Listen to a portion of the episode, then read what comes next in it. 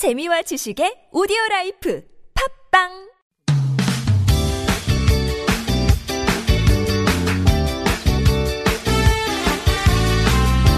인터넷을 떠다니는 수많은 정보들 속에서 세상 돌아가는 이야기 살펴봅니다. 전민기의 SNS 세상 빅 커뮤니케이션의 전민기 팀장과 함께 얘기 나눠봅니다. 안녕하세요. 네, 반갑습니다. 전민기입니다. 네, 자 오늘 어떤 주제로 얘기 나눠볼까요?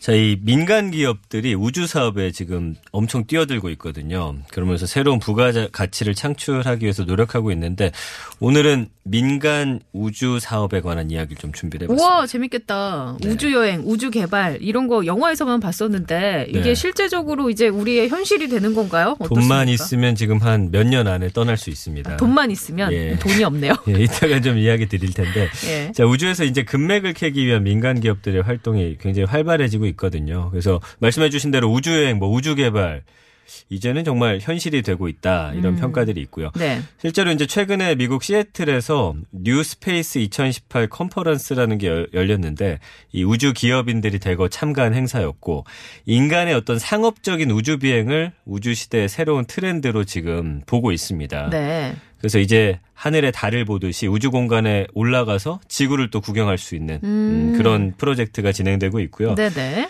어, 이게 가능하게 된 게 이제 그 로켓 추진체인데 예전엔 한번 쓰면 바다에 빠져서 버렸는데 예. 이걸 재활용할 수 있는 지금 기술이 이미 개발이 오, 됐거든요. 네. 그러면서 비용이 줄어들어서 가능하게 됐고 지구를 또 스캔해 가지고 각종 정보하고 이미지를 또 생산하고 분석하는 산업도 함께 떠오르고 있거든요. 음. 그러니까 와 진짜 우주여행 네. 우주여행 예전에 이게 상상해서만 그러게요. 가능했는데 ET 정도나 상상을 하고 저희가 좀 이제 노년기에 접어들면 그때는 진짜 주변에 많은 분들이 다녀올 수 있지 않을까 이런 음. 상상도 해봐요. 그러게요. 그리고 사실 저로서는 우주와 관련된 산업이 극히 그냥 로켓 쏴서 우주에 탐사하고 이 정도일 거라고 생각을 했는데 얘기 들어보니까 그 로켓을 재활용할 수도 있고 네. 또 지구를 스캔해서 정보를 생산할 수도 있고 그렇습니다. 여러 가지 파생되는 산업이 많이 있네요. 네네.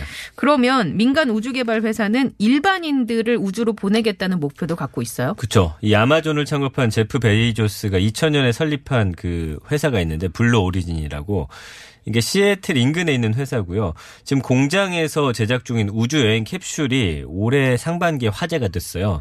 그러니까 이제 뉴 셰퍼드라고 하는 발사체에 실려 가지고 지상으로부터 한 120에서 130km 지점까지 올라갔다가 내려오는 이 승객이 탑승할 수 있는 공간인데 네. 동그래요. 이거 여섯 개 좌석이 원형으로 배치되어 있고 비행기 의자를 약간 뒤로 젖혀 놓은 듯 눕혀 있는 그런 상태. 음. 거기다가 이제 특수 아크릴로 제작된 큰 창들이 있어서 예.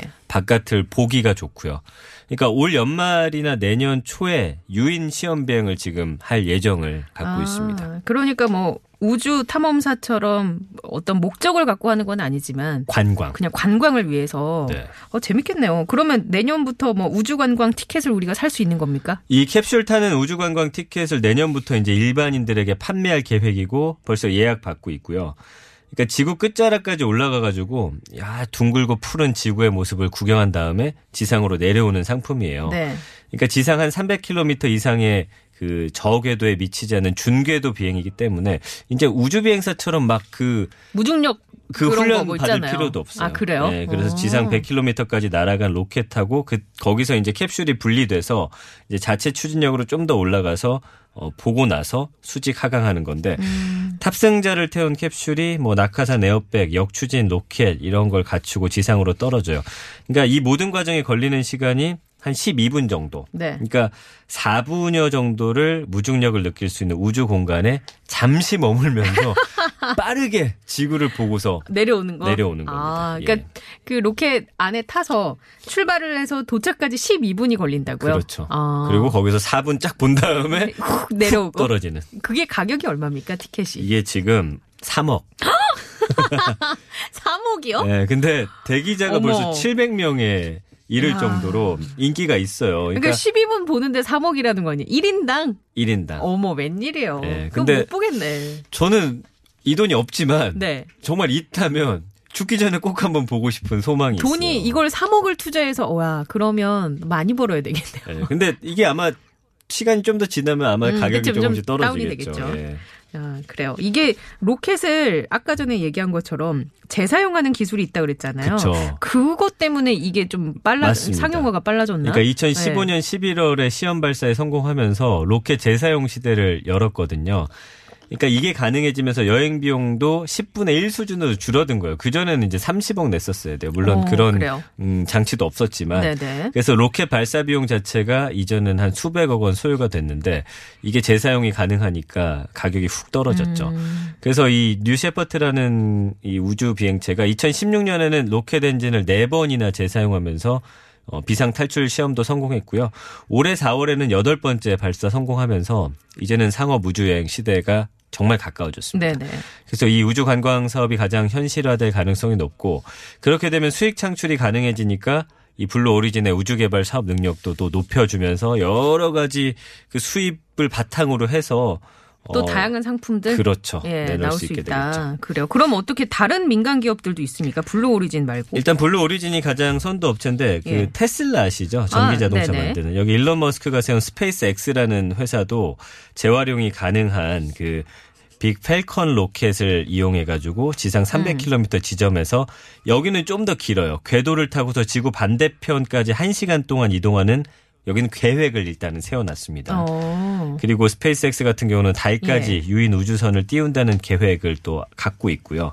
그다음에 이제 버진 그룹이라는 회사가 있는데 네. 여기에 이제 산하에 우주 기업 버진 갤럭틱이라는 회사가 있어요. 네. 여기도 이제 일반 비행기에 실려서 상공 15km에서 발사해서 지상 100km 넘는 우주 공간에 다녀오는 우주 관광 상품 내놨는데 비행 시간은 25분, 가격은 1회당 25만 달러니까 여기도 뭐 2억대 후반 정도. 예. 그래요.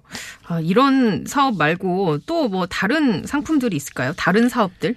이 기술 발전하고 로켓 재사용으로 발사 비용 줄어서 소형 위성들이 지금 대거 발사가 되고 있거든요. 예. 그러니까 작은 로켓으로 소형 위성 발사만을 대행해주는 민간 업체도 생겼고요.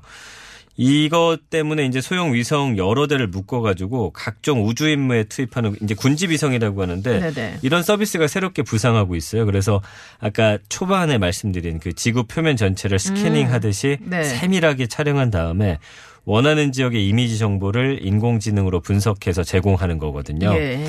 그러니까 인공위성들이 지상기지에 하루에 이제 10테라바이트인데 이거 어마어마한 양이거든요. 네네. 이 이미지 데이터를 송출하고요. 그다음에 기계 학습 기법을 이용해 가지고 이미지 속의 물체를 인식하고 또 고객들이 알고 싶어 하는 내용들을 또 분석해서 알려 주는 맞춤형 정보 서비스를 제공하고 있어요. 예. 뭐 예를 들면 이런 것들이에요. 불법 조업 구역에서 활동하고 있는 선박을 식별한다든지 또 지형 변화에 따른 건축 방안을 제시한다든지 사실 쓰임새가 워낙 무궁무진하기 때문에 음. 이 사업이 지금 또 촉망받는 우주 사업 그래요. 중에 하나입니다. 예. 소형 위성은 어쨌든 사람은 못, 가, 못 하고 그냥 작은 위성인 거잖아요. 그렇죠. 예. 이것들이 하는 역할이나 이런 게 있을까요? 그러니까 여러 대를 띄워가지고 네. 정밀 지도도 또 만들고요. 기상 관측도 가능하고 또 대기 분석도 하고 뭐 통신 중계도 하고 그다음에 군사 정찰 같은 음. 서비스도 하고요.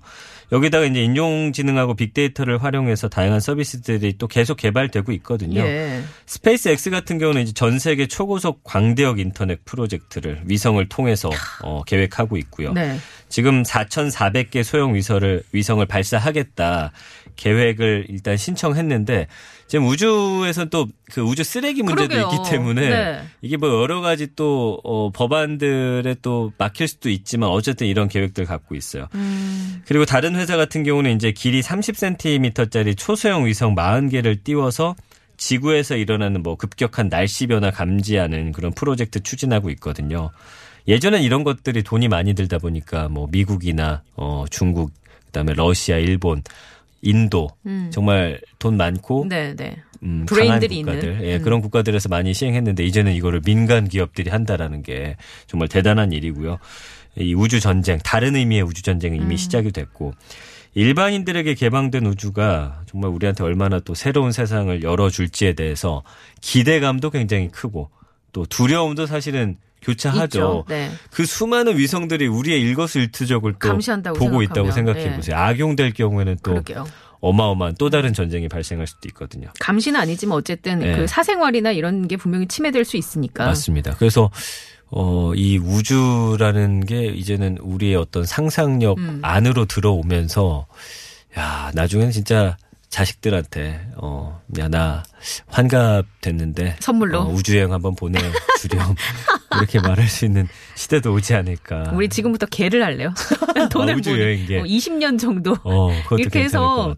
예, 아 진짜 근데 비용이 좀 싸지고 근데 우리가 그런 부분 바- 분명히 생각해야 될 것 같아요. 진짜 우주 쓰레기 같은 걸 어떻게 인류가 잘 해결해 나갈 것인가. 발전이 또 능사는 아니니까. 그것도 지금 개발해가지고 약간 그물망 같은 걸로 싹 지금 포획하기도. 하고 있고 뭐 예. 하고 있는데 아 글쎄요 우주 쓰레기 진짜 인간이 능력이 결국에는 또 여러 가지 어, 걱정들을 만들어내기 때문에 거기에 대한 아마 네. 대처와 방안도 많이 필요할 겁니다. 그래요. 알겠습니다. 오늘 재미있는 얘기였어요. 예, 네. 우주 여행과 관련한 우주 산업 이야기 잘 나눠봤습니다.